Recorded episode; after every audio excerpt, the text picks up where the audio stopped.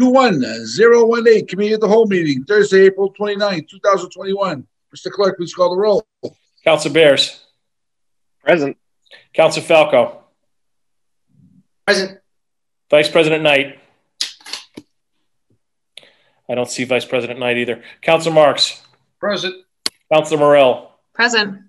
Councilor Scarpelli.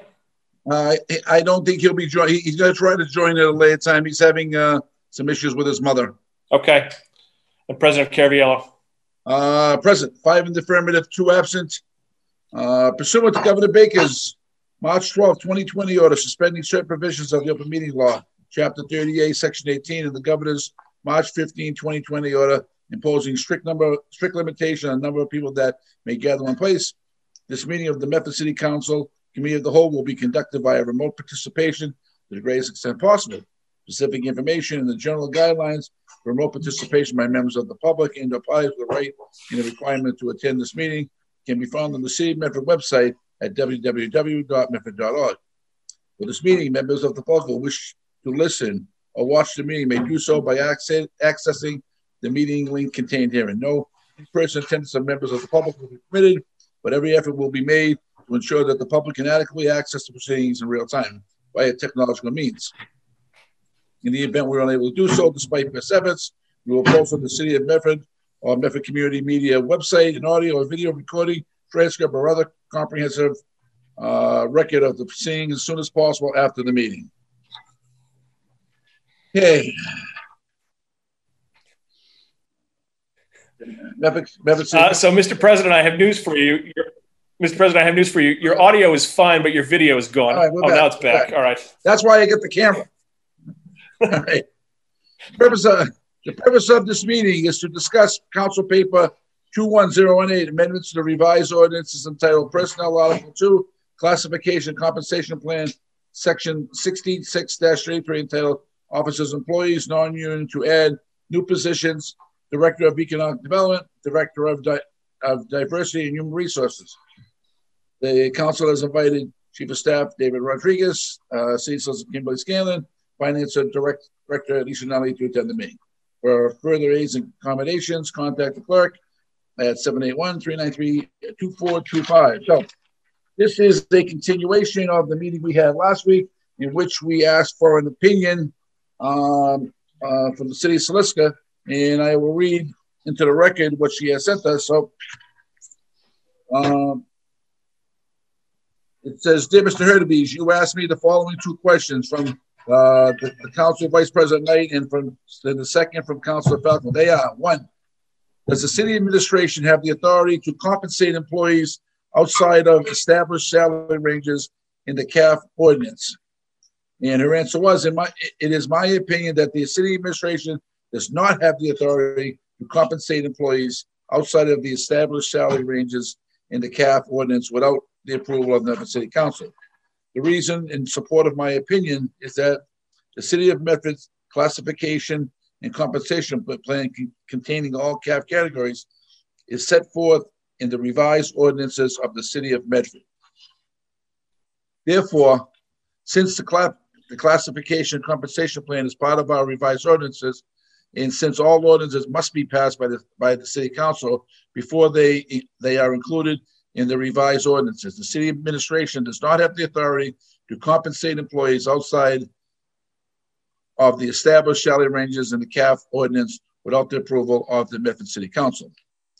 Question 2 was, does the city administration have the authority as to whether or not the Director of Diversity and Human Resources can be paid from a CAF 19 if the City Council has not approved that position to be a CAF 19?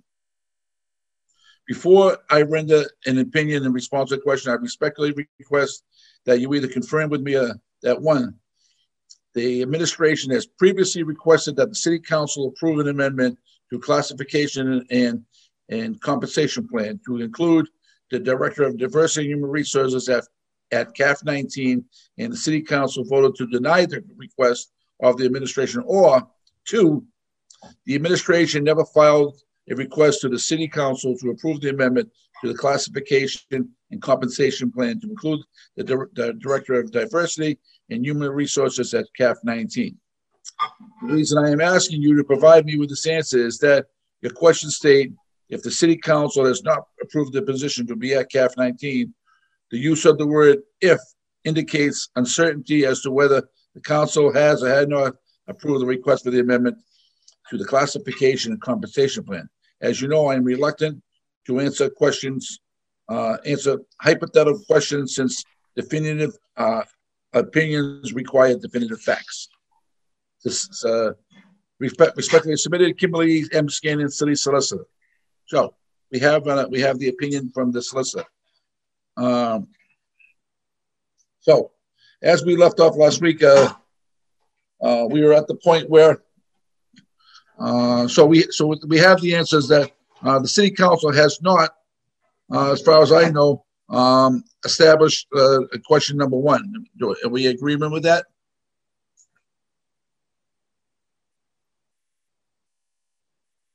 I believe so. We have not approved this position to be in CAF 19. Okay, that is what I thought. So therefore, if I'm correct, this person that's in CAF 19 is being paid CAF 19 salary when that position has never been approved to be in CAF 19. That is correct. And to clarify, we did not deny it. We just, it has not been approved. That is correct. Yep. Yep. That is correct. I should make sure we're all on the same page. So. Yeah. Right. So I think we're all on the same page on that. So the first question is A. I believe, Mr. President, I believe the Chief of Staff did have his hand raised. Okay. Mr. Rodriguez.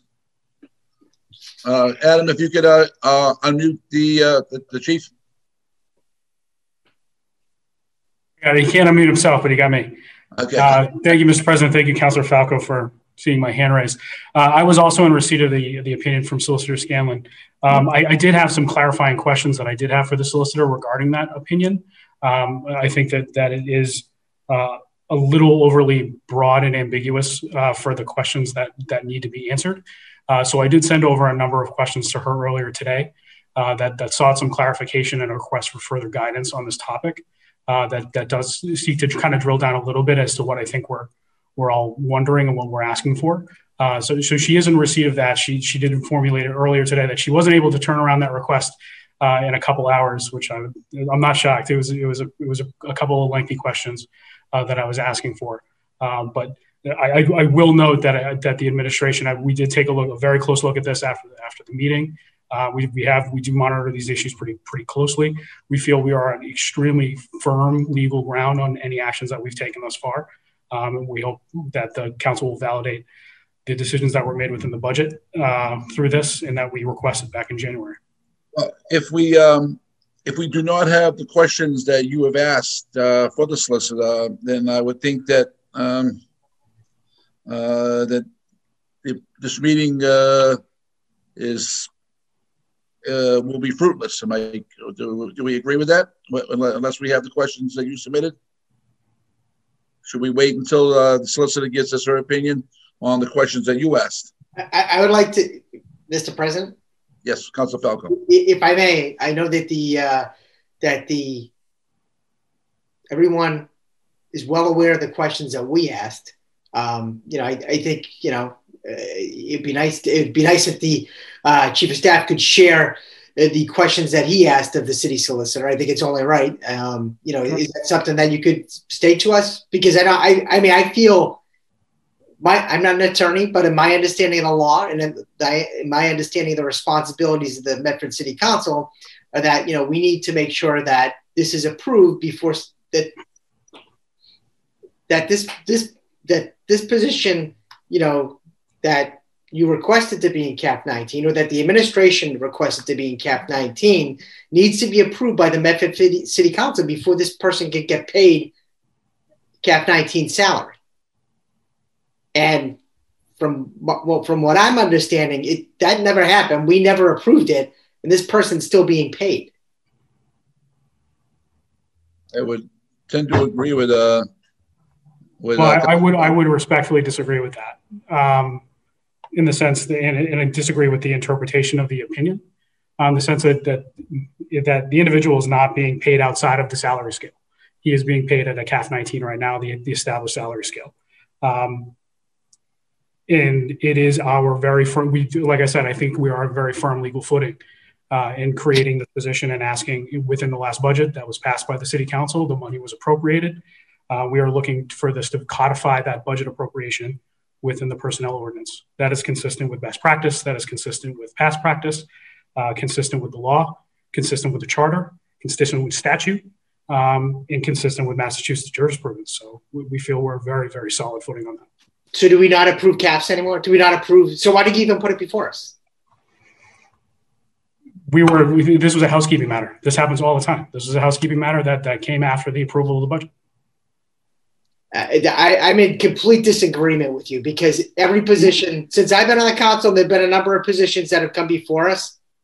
We've had to approve the positions in the CAFs that they're assigned to. So this is, I completely disagree, respectfully disagree with you, Chief of Staff Rodriguez. I'm not sure if one of the councils that's been on longer than me might want to comment on what's happened before that, but we've always had to approve anything that's come before us. Council Burrow has your hand up. Thank you, Mr. President. Yeah, if I could through you to the Chief of Staff, I get what you're saying about the order of events, but if this was like a housekeeping intention, why wasn't it done immediately after the budget? Why is it coming before us almost a year later, I guess is the question.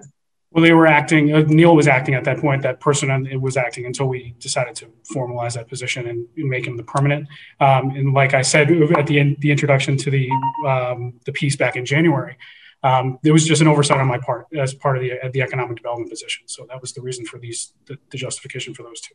But in the acting role, he was getting paid at the CAF 19? Correct, as was budgeted. So does that, I mean, I guess the solicitor, did the acting roles have a different realm of approvals than actual roles as far as this?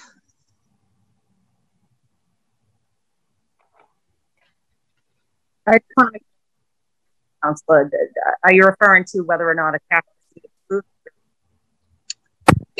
You're cutting out, but I'll rephrase my question. I guess my question is, could you tell me if the same CAF approval process should be enacted for an acting role as well as a regular permanent role? Yeah. Solicitor, you may need to move your phone closer to you. We're having a hard time hearing you, sorry. Can you hear me now? Yes. Okay. I just want to make sure I understand. So with respect to the CAF position, if you're in an acting position, I suppose it would be, the only way I can just compare it is with my own position. So I'm acting city solicitor, right? But I was still being paid within the CAF of a city solicitor. Okay. And that would have to go through the same approval by the council as an acting role, as the same as a permanent role, or whatever the full-time regular? Well, it depends upon what CAF you're being placed into, right? So the city solicitor position is already in place within the CAF ordinance. Right, okay, okay. If I got a point of information, I think the question is, we've combined two positions into one, which is the issue. Not so much to CAF, but he did not we have not approved the position of diversity and human resources as one job. So, okay, Councilor Merrill, are you finished? Yeah. Yes. Thanks for that clarity, Councilor Biz. Thank you, Mr. President. My question is for the solicitor as well.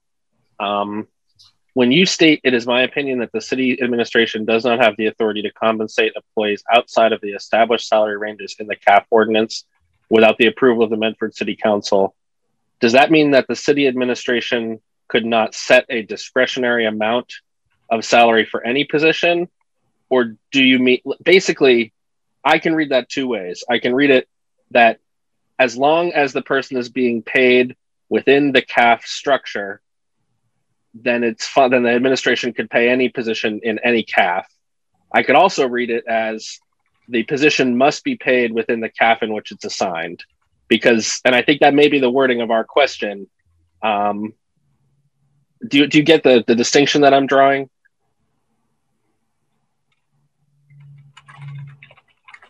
Kim, you're muted. Sorry. Sorry. I do. I think that's the problem with the way the questions are worded, right? Because you could see it, it's room, at least room for interpretation. I answered the question based upon how it was presented to me. Having said that, are there any other positions that aren't within the CAF system? I suppose there are, but I really cannot answer that without looking deeper into that, because as you know, I can't answer hypothetical questions without more facts involved. Right, I guess, and feel free to not answer it if you think it's a question you need more time to think on, but I guess my question is, if a person is being paid, if a person is in a position and being paid at a CAF, so maybe we haven't approved the position to be at CAF 19, but they're being paid at the legal requirements of CAF 19. Is that what you mean by paid within outside of an established salary range, or does outside of an established salary range mean an amount that is not consistent with the CAF?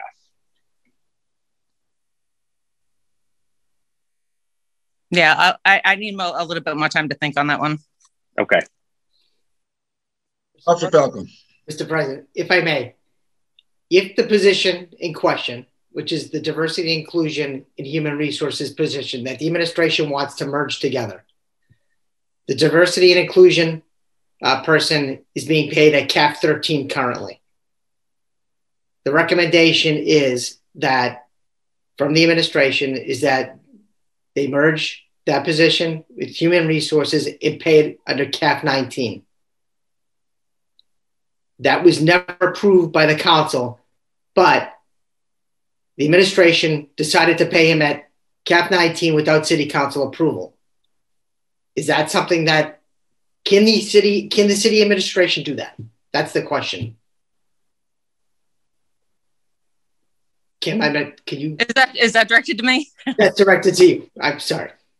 No, that's okay. Well, as you know, when the classification system is part of the ordinances, so if you're going to reclass somebody, generally, yes, you would need approval by the city council according to the ordinances and the way they are written.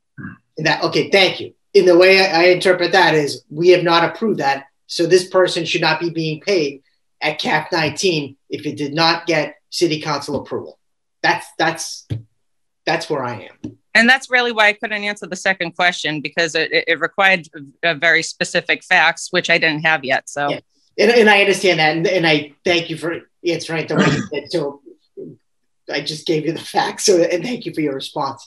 But to me, I mean, we never approved for this position to go into CAF 19. So I don't know how this person is getting paid a CAF 19 salary, but it was never approved. Which leads me to my next question, which would probably be, how did that actually happen? Does the administration go down a payroll and say, this gets bumped up to CAF 19? And is that, and I'm sure Dave or Alicia, if you'd be able to comment on that. So from our position, it was approved. It was approved within the budget. And that's, we follow the budget and that appropriation. So that's where our footing is. And that makes no sense to me, but thank you. It makes I respectfully disagree with you. I respectfully disagree with you. That means that if any position wants to change CAFs, then what you're telling me is that you should be able to do whatever you want to do, and the city council should not be consulted whatsoever. That's what I'm getting from you. Well, you are consulted. You're consulted through the budget process. So that means that's the consultation. We take one vote at the end of the year, and that's it. We should just not even come back. I mean, but the management and administrative rights are vested within the chief executive, within the mayor. She can assign duties and responsibilities across duties, various personnel across the administration. She's able to do that. That's well within her authority to do that. Okay, so, Councilor Marks. Thank you, Mr. President. To me, this is a clear issue. It's not a muddy issue at all. The council requested a legal opinion from the chief legal officer of the city. The chief legal officer came back with her opinion, and it was a clear opinion regarding whether or not that position exists within CAF 19. Now, if the city administration wants to dispute it, That's, they could dispute it till the cows come home. That is the chief legal opinion of the community as it exists right now. If the mayor's office wants to undermine the process in this community for legal opinions and go outside of the realm of our own legal counsel, they can do so if that's how they choose to operate, Mr. President. But it's clear to me that this position was not approved under a CAF 19, this combined position, and to pay someone out of their CAF, according to the city solicitor's opinion, which I agree, is not legal, Mr. President. It's not legal to do. Now, if the city administration wants to, dispute that, so be it. We can't stop them from doing that.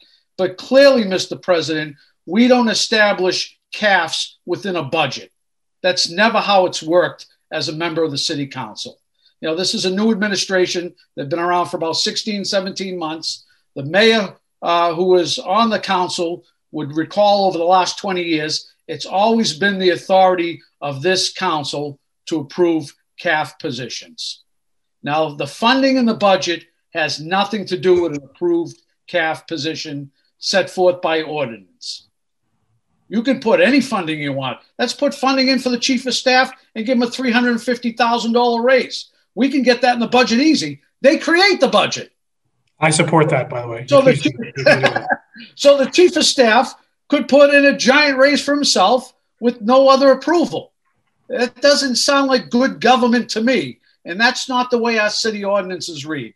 So, you know, whether they want to dispute it or not, I'm comfortable with the legal opinion from our chief legal officer acting in that capacity. And I'm comfortable with that, Mr. President. And I think we need to get some more answers regarding this, why it took place, how it took place, when it took place, Mr. President, how much money has been paid out over the original CAF amount from CAF 13 over the period of time and so forth. So I think we need more answers rather than a dispute on a legal opinion by our chief legal officer. I think that's muddying the waters. I'd rather hear why and how this happened so it doesn't happen again, Mr. President. We need to correct this immediately because that's not how the city government's supposed to operate. Thank you. Thank you. Well, I think maybe we're putting the cart a little bit before the horse here. Is maybe we should be discussing the merging of the two positions first, and then discuss maybe the CAF. Am I incorrect with that? Because I say that this dual position has never been approved, and I know there's some discussion on whether the council wants to merge these two positions together. Am I? Again, I think that that's part of the problem too. Councilman Merrill, you had your hand up. I did. Thank you. I mean, I definitely agree with Councilor Marks asking more questions, and then what you were just saying. But I'm just curious if the city solicitor could speak to it. What is the resolution? You know, if we, I know we're at odds with the administration as far as agreeing whether this is, you know, something that should have happened or not, but what is the resolution if, per the city solicitor's decision, this is something that shouldn't have happened? Where do we go from there? Kim? Well, I would just remind the council that the solicitor is made. You're breaking up a little bit. Can you hear me now? Yeah. So I guess that would depend upon, my response would depend upon whether or not the actual resolution set forth that was provided to you in January, I believe, is actually approved or denied. Right now, it hasn't been acted upon. You are correct. So, well, and like I said, well, the question is, do we want to approve the position of Director of Diversity and Human Resources? So that's the, forget about how much they're going to be paid. Do we want to approve that position?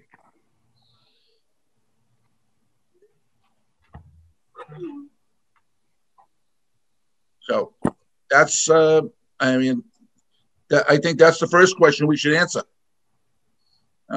before we figure out how much they're going to be paid. But Do we want that? Do we want that position created? Mr. President, if I may, I guess my question would be, they've decided to already pay this person the money without even really getting the approval that I personally think it requires. So therefore, we haven't even made a decision. To me, it seems like they don't even want a decision from us. They're just going to pay this person to do this role, and that's it. Yeah. So I don't know. It seems like the administration has made a decision. Unfortunately, I don't really think they. To me, it just seems like, you know, in this, you know, that they really don't care whether we approve it or not. They've decided to move forward with it, merge it, and pay it. Councilor Knight. Councilor Knight, Mr. Clerk, if you can, Councilor Knight has joined the meeting. Give him marking present and unmute him. Mr. President, thank you very much. In response to your question, I think it's important that we refer back to our meetings that we've had relative to council priorities. And in looking at what our council priorities were, I believe that two of them were to have a standalone diversity director and also a standalone director of energy and the environment. You know, so historically, from a position of consistency, I think the council's already answered that question.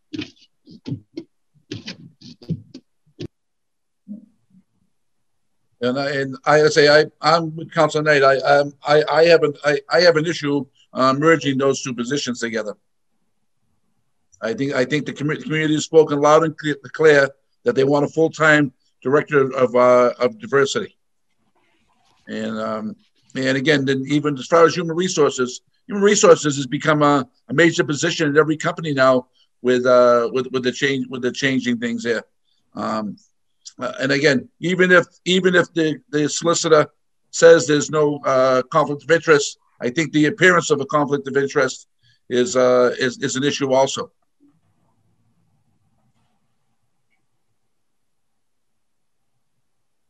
Oh.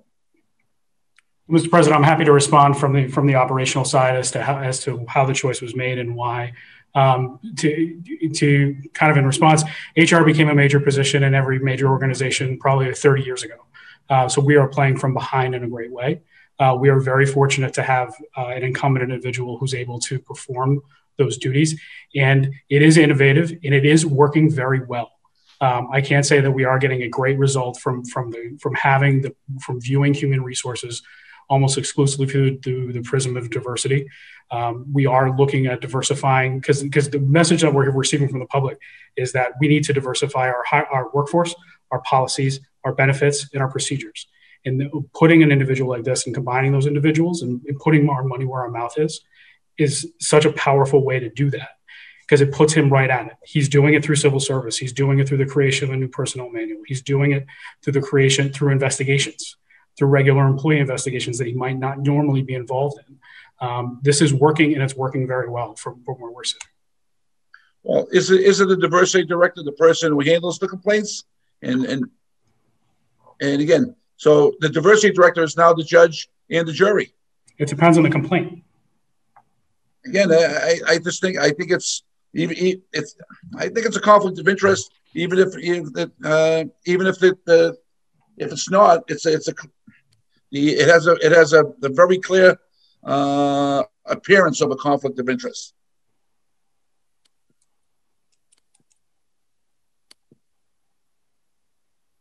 Councilor Knight. Councilor Knight, do you have your hand up? Yes, Mr. President, I think it's also important to point out that historically the city of Medford has always had a director of budget and personnel. And it wasn't until very recently that we've adopted a new model, this cheaper staff model. But, you know, I can't tell you how many number of years we had Richard Lee as the director of budget and personnel when we changed our form of government. So, you know, from an administrative standpoint, we've always had some sort of chief administrative officer that was coming out of the administration that was responsible for budget and personnel functions. This position, chief of staff, is really a new position that we haven't really seen until recent years. You know, And, you know, if we're looking at merging functions, you know, I think it would be interesting to look at this organizational chart that we'd like to see, and look at what the annual salaries are for the incumbents in these positions, and see if when we're merging these positions, we can do so in a way that would create cost savings versus cost expenditures. You know, we have an economic development director, and we have a position of community development. We've never had an economic development director before. Maybe the idea would be to consolidate those two positions as opposed to consolidating the position of energy and environment and community development. So those are just some ideas that I think that it's important that the council kicks around and probably vets before we move forward any further. This coupled with the financial questions that we have surrounding the appropriations that have been made in the payments that have been made in terms of salary, I think warrant further discussion as well. And I agree with my council colleagues. Mr. Morrell. Thank you, Mr. President. And I hear what the chief of staff is saying, but my issue is that if, you know, both HR and diversity are both very important positions, which I agree, I think having one person do both jobs defeats the purpose of having the value we assign to both those positions. I think this would be a different discussion if we had a fully built out HR department or we had a fully built out diversity department. We don't. This is a department of 1.5 people, and now they're doing, you know, 3-4 jobs. And I just don't know how we can say this is where our values lie, yet we're having someone wear 2 hats of 2 of the most important jobs in the city. Thank you, Councilor Morrell. And like I say, I think Councilor Morrell is right. We have too few people wearing too many hats in this administration, and not just, you know, that's a problem. Councilor Falco. Thank you, Mr. President. And I also agree with my colleagues as well. I think, you know, in the past, you know, what I've seen is Councilor Knight had mentioned the budget personnel person, you know, also, you know, had that personnel or HR role. And I know in the last administration, it was the, I think, chief of staff, and it was also kind of shared the HR role as well. I think, you know, having the diversity person share the HR role, I think that in my, I think it creates potential issues. And so I really have issues merging those two positions. And I think they should be individual departments, individual people. And yeah, I look now at our community, I mean, diversity, you know, and inclusion, and that should be one person on its own. I mentioned before in previous meetings about the metrics in our community and about, you know, how many thousands of kids we have in our school system. And really on the school side, no one specifically owns diversity and inclusion. I think it's just a responsibility of someone, of an assistant principal's job. And, you know, someone needs to own that position. And there should hopefully be people under that eventually, as far as, you know, having a department on its own, and someone should be coming up with programming for that department on an ongoing basis that is shared throughout the community. So I really feel that those should be 2 separate individual departments. Thank you. Well, the chair waits some direction here on where we want to go with this. Councilor Beers. Thank you, Mr. President. I actually have not entirely a side question, but I am wondering, one, has the administration reviewed the classification and compensation plan generally, looking at positions that are missing from that plan? Or, you know, have you done a total review of that plan? And, you know, is there any discussion of submitting you know, a series of amendments or a bulk amendment to address, you know, when I look at the classification and compensation plan, there are positions that just aren't in there. So, you know, you said this is a housekeeping issue. Are you keeping the whole house or just these 2 positions? What's the thought there? We are doing the best we can when we can. So we are trying to move forward. Do I think the CAF is complete in an accurate, in a totally comprehensive, accurate reflection of the totality of every personnel inside the administration? No, I don't. I think it is a vestige from an old form of government that was included with the ordinance, and that has not been kept up over a very long time. So it's not this administration or the last one or the one before that or the one before that. It's something that has historically not been upkept to accurately reflect the needs of the administration. So I think it needs a stem to stern. Does it need an audit? I don't know. Does it need, do we need to do a full reflection of it? We can, but it is one of those things that's on the list to try to do. Yeah. And understood. You know, personally, I think we could spin our wheels on this. I tend to agree with my fellow counselors that if positions are created, they need to be approved by the council and placed in the CAF as our current ordinance exists. So I agree with that. I actually have a question, I think maybe for the clerk, and I apologize if it's a little off topic. But Mr. Clerk, if you could, at some point, the classification and compensation plan stopped being included within the city ordinances on Muni Code. I think that decision may have happened before you were the clerk, but I was just wondering if you had any information as to why the current classification and compensation plan can't be read on the city's Muni Code online. Councilor Bears, a couple of things. First, this is the very first time I'm hearing your question, so I'm going to need to take a look at this. It's literally the first time I've heard it. I do know that every time in my time as clerk, which is only about 2.5 years, every time the council has approved an amendment to the personnel ordinance, there has been an actual paper copy that has gone into the book of ordinances. So I need to check with you. I need to check to find out the answer to your larger question. But I can tell you that there are paper copies of everything that's been passed since I've been clerk. Yeah. Yes. And that's what it says on the website. It says if you'd like to review a copy of this, you can come to City Hall and ask for the paper record. It looks like that change happened sometime in 2017. I only raise this to say that I think in general, we need to do due diligence and make sure that the classification and compensation plan in the ordinances does reflect the reality that we are living in. So, but again, I want to say I agree with my fellow counselors on the principle of the issue. So if I understand, so the issue is the administration says that they have the authority to do that. In the solicitor says, no, they don't. So, well, to be clear, Mr. President, I don't think that's what the reason I sent the clarifying questions, which have been forwarded to all, which have been forwarded to the council through email during the meeting. I did it while I was sitting here. You have those now. That's why I was there. I don't think the opinion is clear as to that point. So I did ask those clarifying questions within that opinion, and I weighed her opinion. Okay, who did you send them to? Who did you send those questions to? Solicitor or to us? I sent it to both. I sent it to the solicitor early this afternoon. I sent it to the council during this meeting. I don't have it in my okay, I have no. Well, again, but how do you? Let me see if I can read them to you. And I just checked my email now. I got an email about 20 minutes ago, 22 minutes ago. So I have something I can forward to the council as well. Okay. Mr. President, Councilor Knight has his hand up. Councilor Knight.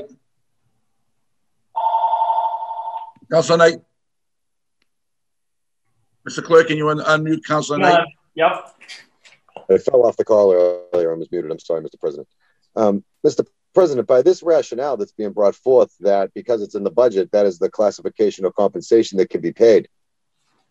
In essence, the Medford City Council could move through the budget to reduce the mayor's salary to zero and pass it. We can't do that. So the same would be true for the inverse, giving somebody a raise outside the classification. You know, I don't think this is something that's above and beyond being remedied unless there is no willingness to remedy it. But with that being said, just by the rationale of saying because it was in the budget makes it legit, I don't think is the case, because overall the budget presentation, what we're approving is ordinary expenses and personnel expenses. The breakdown per each department is merely just a snapshot in time as to what a perfect world would be. And we always see come close of the fiscal year, we do millions of dollars worth of end of the year transfers from one account to another account and from another account to another account to make up for certain expenditures that came up in a department that weren't outlined in the budget, or expenditures that went above and beyond what were outlined in the budget. So with that being said, Mr. President, these CAFs are put in place to provide a significant check and balance on the fiduciary responsibility of the administration to the taxpayer. So I leave it at that. Thank you very much. Well, we seem to be at a stalemate here, as Councilor Knight has mentioned, and until we have questions to what the Chief of Staff has asked, I don't know. Mr. President. Mr. President. Councilor Marks. Councilor Marks. With all due respect, I'm not interested in what the Chief of Staff asked for questions regarding the city solicitor's opinion. I'm not interested, to be honest with you. The question that we asked the city solicitor, the first question, she was able to give an illegal opinion on it and responded. If the city administration wants to usurp the chief legal officer in this community, Mr. President, that's their prerogative if they want to do other research and usurp that. As far as I'm concerned, the city administration is currently on notice that they are paying someone out of their CAF. So they are currently on notice right now. If they continue to do so, Mr. President, they will have to ultimately answer to that, to not only to the council, but to the taxpayers of this community. So ultimately, that's where this is going to flow, Mr. President. I'm not interested in what questions were asked. There are many other times that this council has taken the opinion of the city solicitor that wasn't in favor of what the council may have been looking for.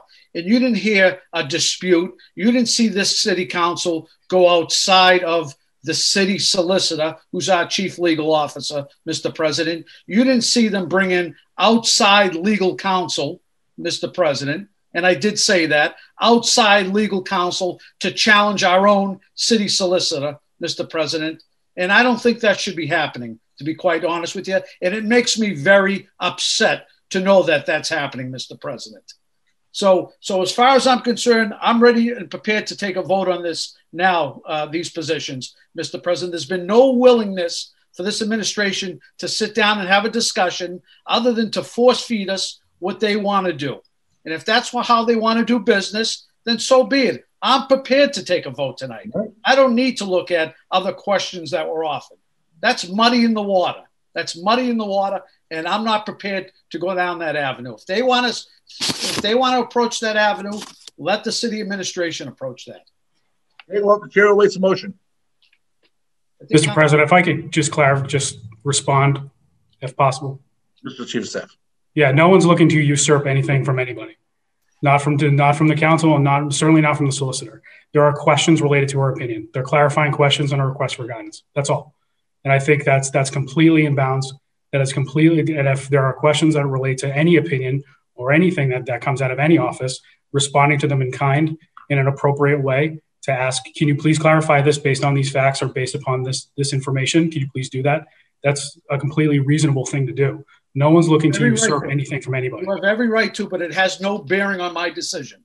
You have every right to do that, Mr. Chief of Staff, but it has zero bearing on my decision. Zero. Because as far as I'm concerned, the legal opinion has been issued. If I may, Council President, I agree with Councilor Marks. The legal opinion has been issued by our city solicitor. I honor that opinion. I thank her for the opinion.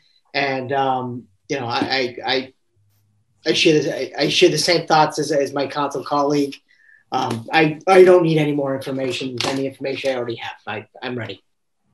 Council Bass. Thank you, Mr. President. I, for one, the questions that I would like to see answered actually that would have bearing on my decision are those I believe asked by Councilor Morrell, which is what are the consequences of approval or denial? That I would have a bearing on my opinion. I don't believe that's a question that was asked by the city administration to the solicitor. So I would like to know what happens. Are we asking the person in this position to pay back the city? for months of work that was done. I think that's a significant consequence that I would want to know what would be happening before I would take a vote. Okay, well, Mr. President, just if I could, and I appreciate that question, believe me, but our decision is not based on whether or not the city administration overstepped their boundary and started to pay an employee outside their CAF. That's not our decision. Our decision is whether or not we want to merge these two positions and create a new position within CAF 19. All the other ramifications of paying someone outside the CAF is really outside of the responsibility of the council. That's the administration's decision, and they've already made that decision. So to me, that really has no bearing. The bearing, what's before us right now is, do we want to merge these two positions and put them in CAF 19? The city administration is going to have to figure out why they paid someone for many months over their CAF and take their decision and go with it. So I'm not sure we need to wait to, see how our response impacts someone that's being paid out of a CAF that had no input from us. Zero. We didn't ask that to happen. We didn't ask that position to be paid extra. We didn't ask any of that. So I'm not sure we have to wait for a response for that. I appreciate the question. I just don't think we need to wait for a response. Well, can we at least approve the Director of Economic Development? Councilor Knight has his hand raised. Councilor Knight. Yes, Mr. President. It's my thought that if the administration doesn't feel as though it's necessary for us to approve these positions, then I am a little bit confused as to why we're here having these meetings and being asked to, number one. Number two, I do believe at the last meeting, we did move to approve. I made a motion to approve the report out favorably the position of Economic Development Director. So with that being said, I just wanted to, second your thoughts on that, reporting that position out favorably. However, based on what I'm hearing, the economic development positions in the budget, do we have to do this? I mean, or is this just an exercise of futility? That's okay, my question. That's really a new job that was never there before, Councilor Knight. Right, just like many of the jobs we discussed earlier this evening. Whether or not they're an incumbent in a position and two positions being merged into one, that's still a new position that wasn't there before, regardless of what the incumbents held before. But with that being said, I certainly support, the position of Economic Development Director. It was something that we did include in the budget. So by that theory alone, I guess we've already approved it per the Chief of Staff's legal opinion. But at this point in time, Mr. President, I certainly feel comfortable voting favorably for that position. In terms of voting the entire paper down, I think it does warrant further dialogue and discussion. I think, getting a copy of the organizational chart that outlines the annual salaries and stipends that individuals in certain positions receive, and seeing where we can responsibly merge functions and eliminate duplication of efforts might be something that is beneficial to everybody that's involved, our employees, the taxpayers, and the council and the administration. So with that being said, I wouldn't rush to quell the paper at this point in time. I think that it does warrant further discussion. Chair awaits a motion. Well, that's why we're here tonight, Mr. President. This is the discussion end of it, right? And this has been going on for a long time. So I appreciate the fact of working together, but I don't see that happening at this particular time. I don't hear the administration coming out with any other recommendations other than what they offered. So I'm not quite sure, by prolonging this, what it's going to accomplish, to be quite honest with you. But if that's, the wishes of the council, then we'll take a vote on it. But well, and to address kind of the concern of the council that some of these issues weren't going to be addressed, at the last meeting I did say that as part of the budget development process, we are looking very closely and at a very high priority to have a diversity and inclusion coordinator full-time be included within that office. To work under the diversity and HR director's direct supervision. They work together and they're able to create programming and address issues as appropriate. That's a top priority to be included within this next budget, and it would only be the creation of a 0.5 FTE. So it makes a lot of sense for us to move in. That was always been the plan all along, but for the economic issues in FY21, that would have been already created and already in effect. But we had to go with what we had. This is working, again, this is working very well. That is the plan moving forward, and we think that'll work even better once we get that in place. Councilor Knight. On that point, Mr. President, you know, we had a diversity director's position. It's currently in a CAF. That CAF is structured so that individual is compensated at a department head rate. If in fact we're going to be moving and restructuring and reorganizing government, then the compensation structure and plan would also have to be examined, because we're paying somebody at a department head rate who's no longer a department head. So I think that's something that's important for us to consider as well moving forward.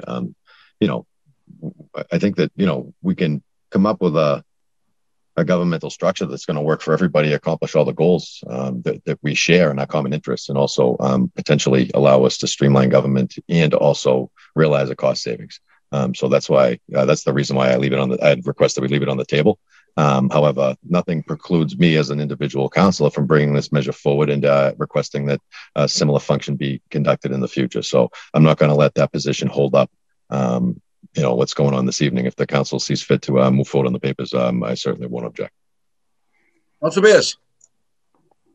Thank you, Mr. President. And, you know, kind of building off of what Councilor Knight said, I do think it would behoove the administration to review the compensation and classification plan, and perhaps as part of the budget process or at the same time as the budget process, make sure that the new organizational chart and the existing compensation and classification plan agree with each other. Well, we have asked for an organizational chart twice, and we've not received it. If I may, Council President. Council Falco. Thank you. I asked for the organizational chart back in, I think, January, when we first had our committee the whole on this topic, and asked again for, I think it's last week. And, you know, Chief of Staff Rodriguez, you know, you had mentioned that we can't see it until the budget. I mean, so I feel like we keep, to me, that's just kicking the can down the road even further. And then we're going to get this whole issue mixed up into another budget process, which to me is just a disservice to everyone. You know, I feel like we do have to make a decision here. You know, would it be great to have an organizational chart? Yeah, we should. I would think that should be literally something that could be emailed in like a couple of minutes. I understand it could be changing. I understand that things change all the time, but there should always be some sort of a current organizational chart. And that there, you know, we should be able to get our hands on that. That should be something easy that can be sent to us that we should be able to look at with salaries. So, and if I may, and I'm not sure, so if, you know, if we wanted to do a complete, you know, look at the, if the administration was going to do a complete overhaul or look at the cap structure, who would do that? Would that be the HR person? It would be a team of folks. A team of folks would have to do that. Yeah, I would imagine the HR person would be involved, though. Oh, for sure. I would hope they would be involved. Of course, yeah. Neil, I spend more time with Neil than I do with my wife, so because of all the issues that pop up. It's something that would happen with me, with HR, with Kim, with the mayor directly, with other folks, just to make sure that we're catching it all.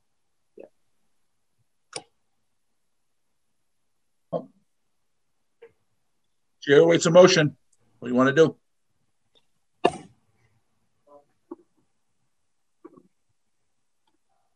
Does anybody want to make a motion? Adjourn.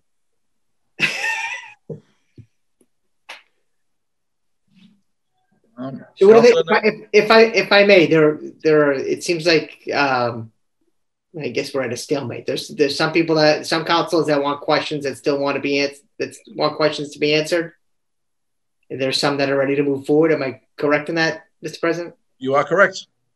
Yeah, Mr. President, if I could, I agree that there, you know, I'm not trying to harm the person in this position, and echoing Counselor Bear's, that I would just want to know what would happen if this weren't approved. Is this becoming, because the administration is seemingly acting on their own in this, does this just become a non-binding vote, or what's going to happen depending on our vote? And that's what I need to have answered before I can make a decision.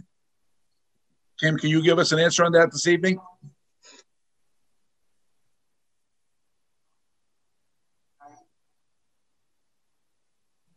Yeah. Can't hear you, Kim. And can you,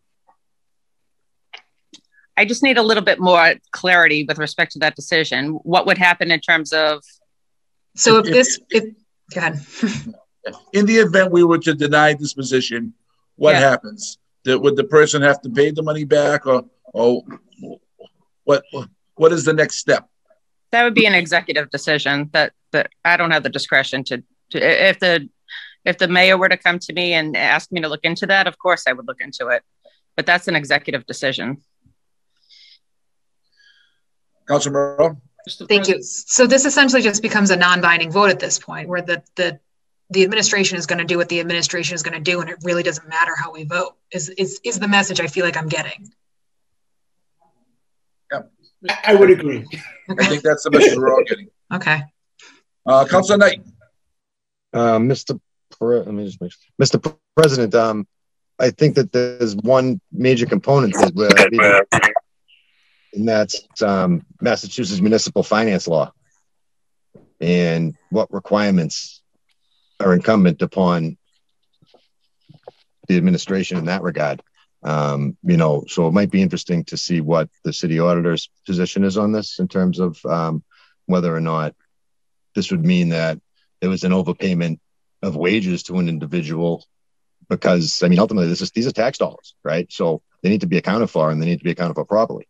I don't want to see anybody get hurt. I don't want to see anybody be harmed, financially, because of this. It's in a political issue that is going to, that could turn harmful to people. And I don't think that's proper.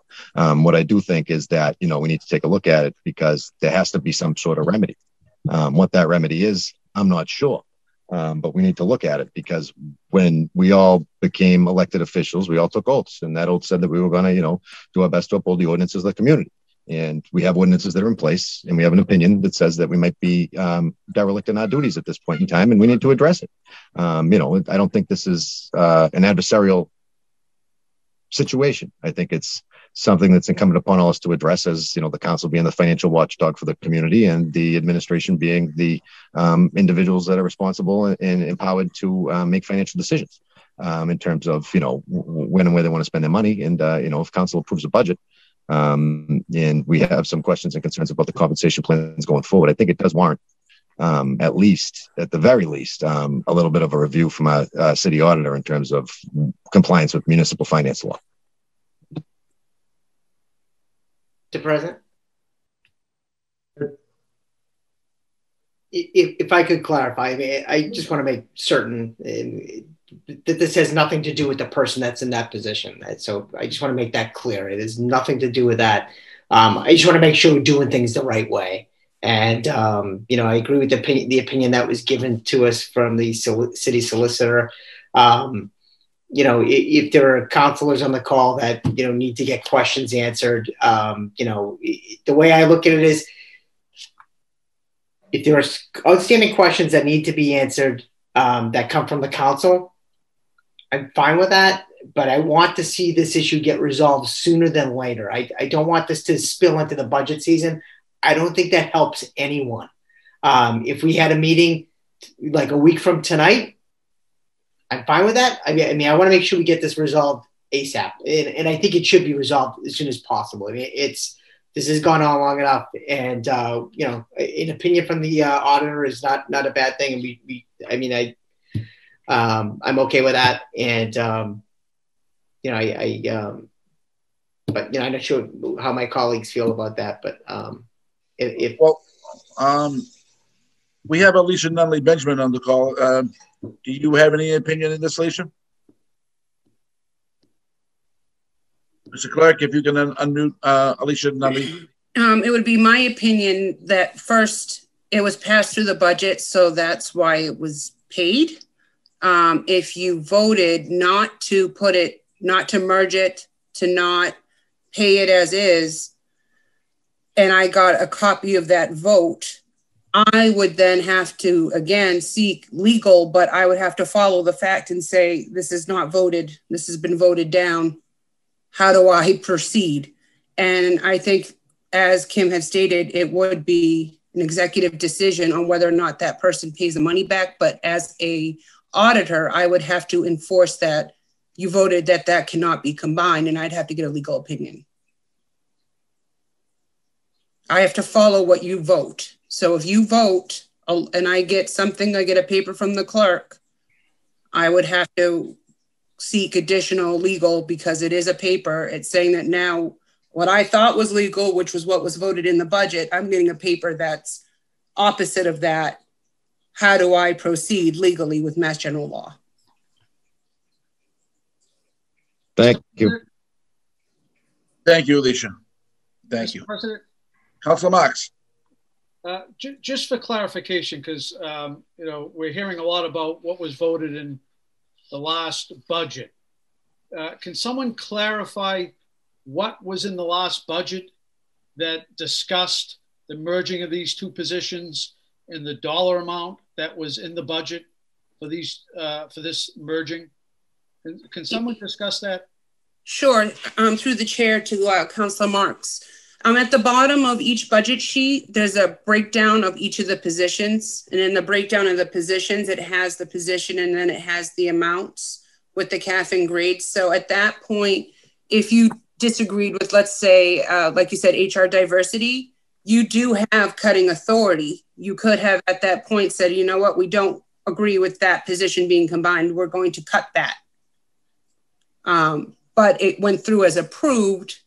So, wait, but I also just because this varies from what I've understood in the past, you're saying we have line item authority to you have authority to cut the budget. You have that authority. Bottom line budget, and we've been through this in the past. I think prior to you, Alicia. So just so you know, the council in the past has cut the budget, and in particular, we cut, for instance, the assistant DPW director position.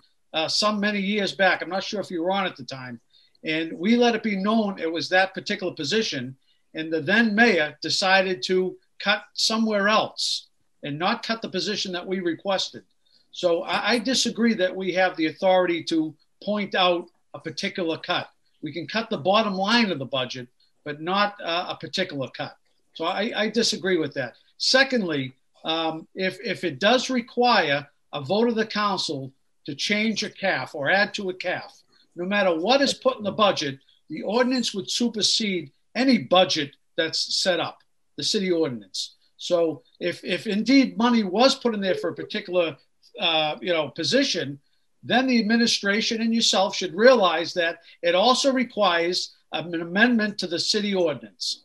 And that didn't happen. So I don't agree that because it's in the budget, that then in fact makes it that it was approved by the council.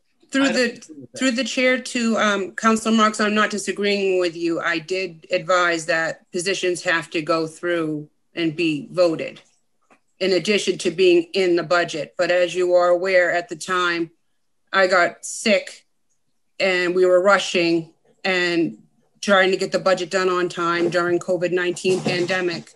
And then those should have came before you as a paper, those positions. I'm not in disagreement with you about it coming before your body at all. I just want to make that clear. But what kind of worries me a little now is that I'm hearing, well, the council approved this in the budget, therefore it's a done deal, or therefore you have nothing other than to just approve the CAF.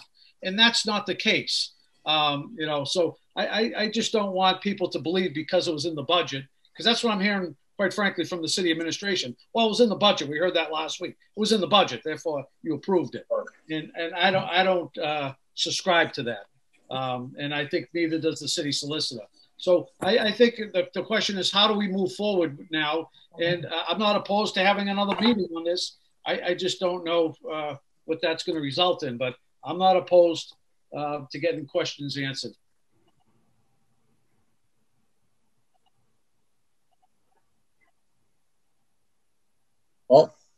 I await your motion on what we and way to proceed next. Mr. President, if I could. Yeah, Councilor Marks. Do we have any indication how long this particular position has been paid out of the CAF? Alicia, can you answer that question? As of the, I would have to go back to look, but I am assuming as of July 1. Last year. As of, yeah, the first day of the new budget, yes. Right. Well, yeah, just to clarify, it was later in the fall. It was, okay. it was not immediately after the fiscal year. And why would that be the case if indeed we passed the July budget for July 1st? Why would it be much later in the year? It was just a catch up. We were catching up, close of the year, working out, adjusting. We were making adjustments all over. This was just one of the later ones. And what was the appropriation in the budget then for this position?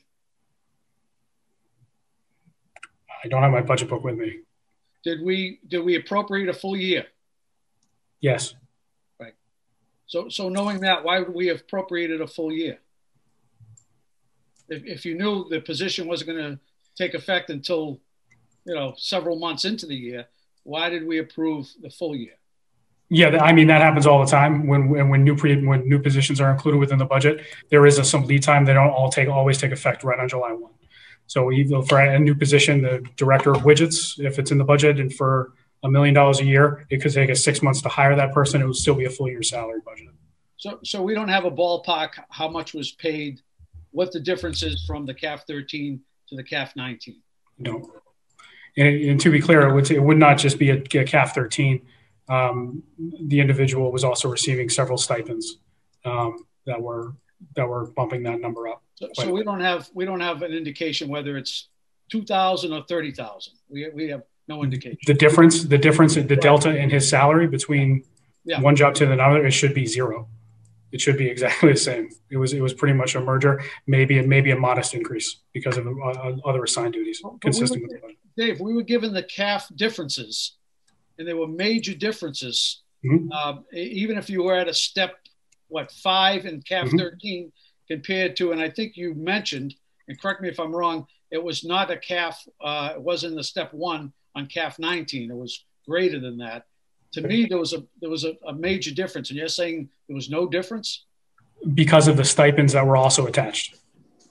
So the total compensation number, and this is what has happened over time, is that stipends get layered on top of compensation packages. So it confuses the number a little bit. Right, so let's set the stipends aside.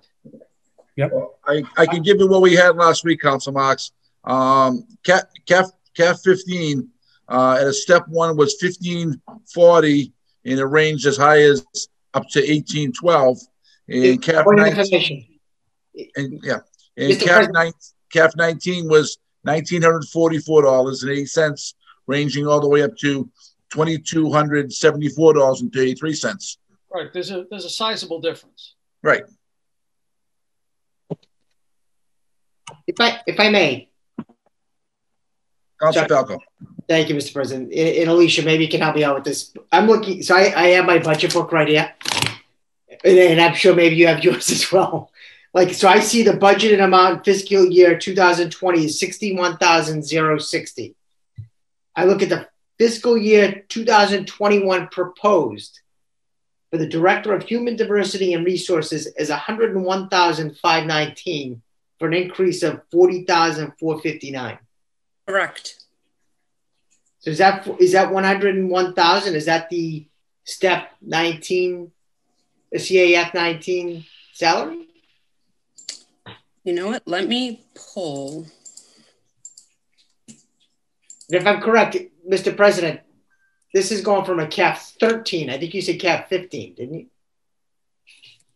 Yep. Yeah, so this is a CAF 13, which is even a bigger jump. Right. Tell you that 1912 times 52 is $99,424. So that would be CAF 19 step 1 times 52 weeks. We were told it wasn't a step 1, if I'm not mistaken.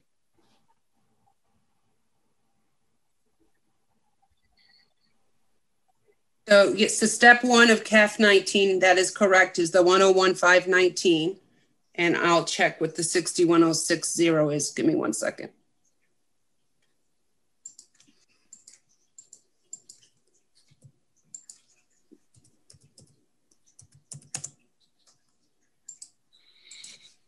Just for the record, I'm less regarding the amount of money, to be quite honest with you, paid for a particular role than the merging of the two positions.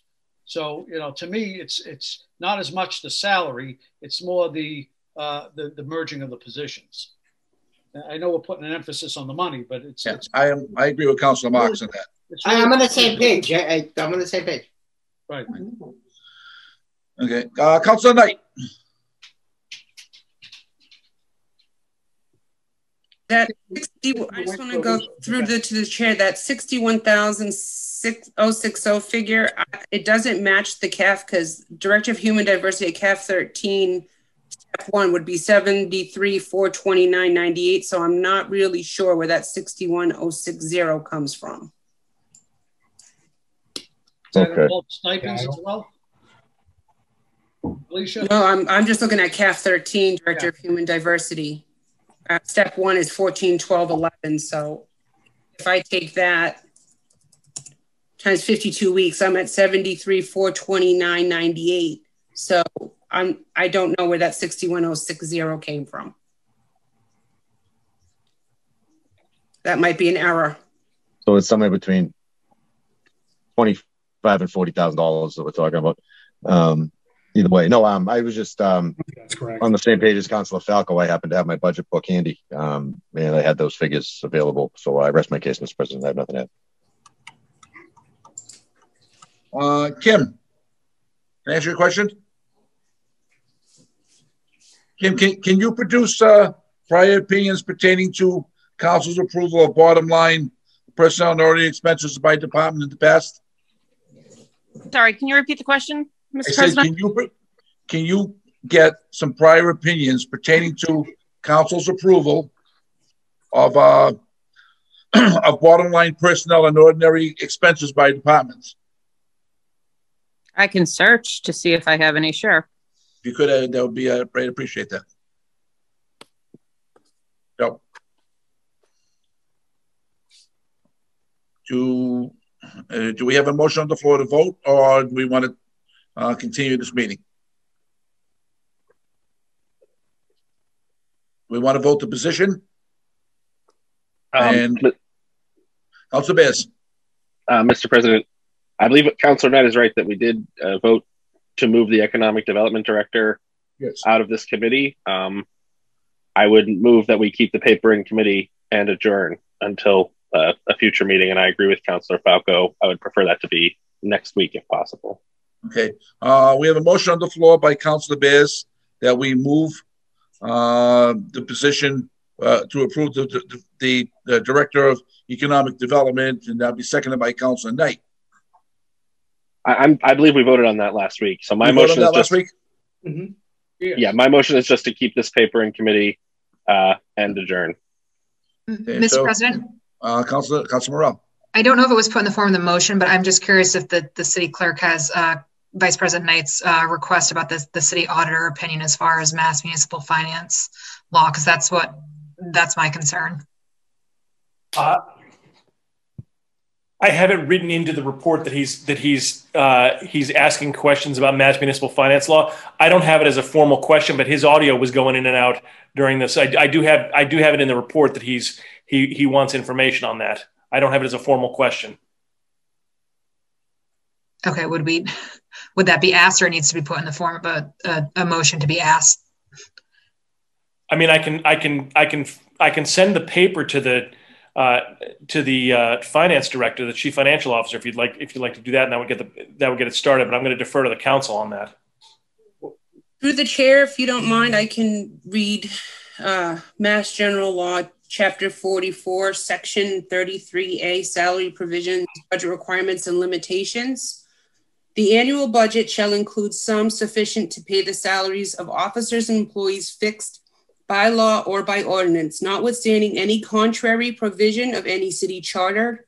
No ordinance providing for an increase in the salaries or wages of municipal officers, employees shall be enacted except by 2/3 vote of the city council, nor unless it's to be operative for more than 3 months during the calendar year in which it is passed. No new position shall be created or increased in rate made by ordinance, vote, or appointment during the financial year subsequent to the submission of the annual budget, unless provision therefore has been made by means of a supplemental appropriation. No ordinance, vote, or appointment creating a new position in any year in which a municipal election is held shall be valid and effective unless said ordinance, vote, or appointment is operative for more than 3 months during said municipal election year. If I may, Alicia, where are you reading that from? Massachusetts General Law, Chapter 44, Section 33A. Thank you.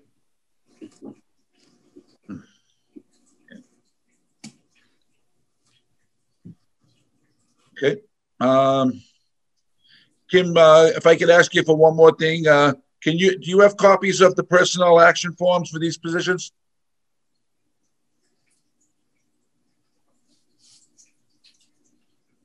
Mr. Clerk, if you can unmute the solicitor. Yep.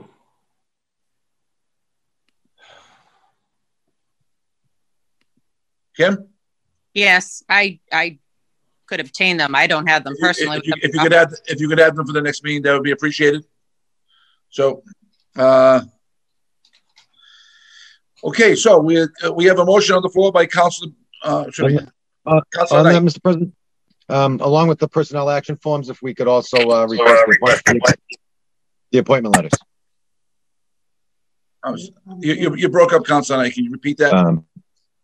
Along with the personnel action forms that go to payroll, could we also get copies of the appointment letters from the administration as to when these individuals were appointed? Usually when you get appointed to a position, you get an appointment letter. Then you take an oath, and then you go from there.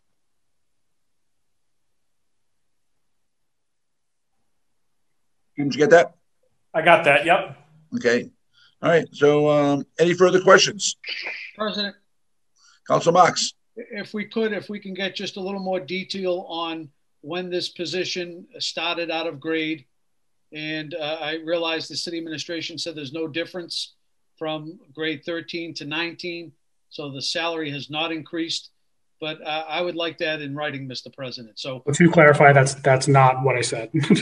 I said the total compensation package was roughly the same. The total compensation package. Yeah. Okay. And what would that include? The total compensation package. Additional stipends on top of regular salary. Right. So stipends are already outside of regular pay, correct? Correct. Right. So why are we including stipends? Why the discussion is not around stipends? It's around a salary. But it's an apples to apples comparison about what right. I'm not concerned about stipends. I'm not concerned about stipends. I'm concerned about looking salary to salary comparison. Well, again, I'm just clarifying what my remark was. I did not say that CAF 13 and CAF 19 were the same. Oh, well, that's the question I asked. I didn't ask anything about stipends. Yeah, to be clear, they are not the same. Okay, so I'd like to know the difference because clearly the administration's been unable to tell me tonight when it started and what the difference is. And we've been discussing this for a period of time now. So I'm not sure why that wouldn't be at someone's fingertips. But that would be helpful information, Mr. President. To have in discussions. All right, any further questions?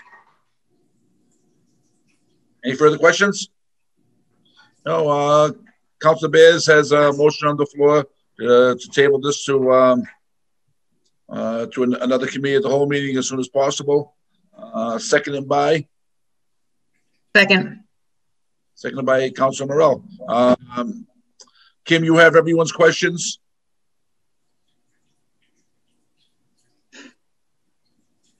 Do we want the clerk to read back the questions? Kim, you want to read back the questions before we adjourn to make sure we have them all? Yeah, I have to start at the very beginning of the report. Hang on.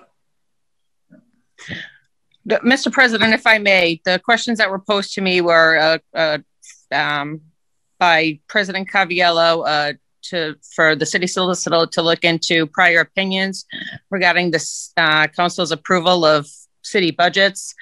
Bottom line personnel and ordinary expenses by departments. a copy of the personnel action forms and appointment letters. Right. Did I miss any questions for the solicitor before we adjourn? I just want to make sure that the clerk has all the questions that were asked. I know there were numerous questions. I have them all written into the report. I don't have them in the form of the questions. I have them as you all asked them. Okay. All right. Put them in the form of a motion then, on behalf of the council. Yeah. Yeah, Mr. Clerk, I said we can make that in the form of a motion. Council Marks, you want to make that motion? It can be made by anyone, and whoever wants to second it. Whoever wants to make it.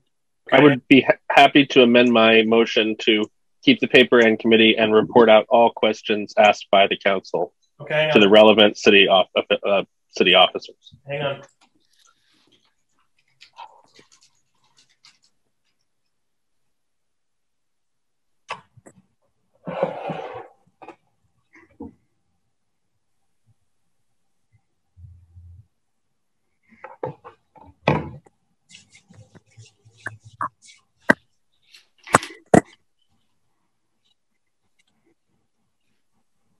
So here's what I have. I'm going to read it back.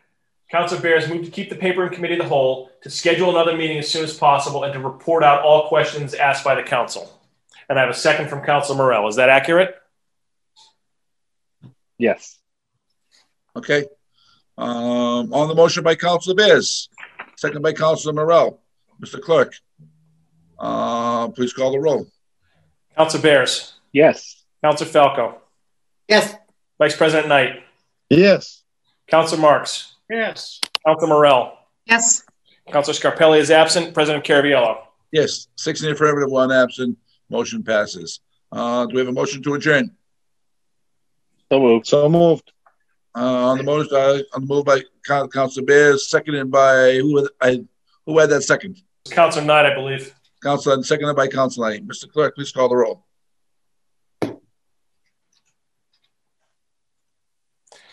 Councilor Bears. Yes. Councilor Falco. Yes. Vice President Knight.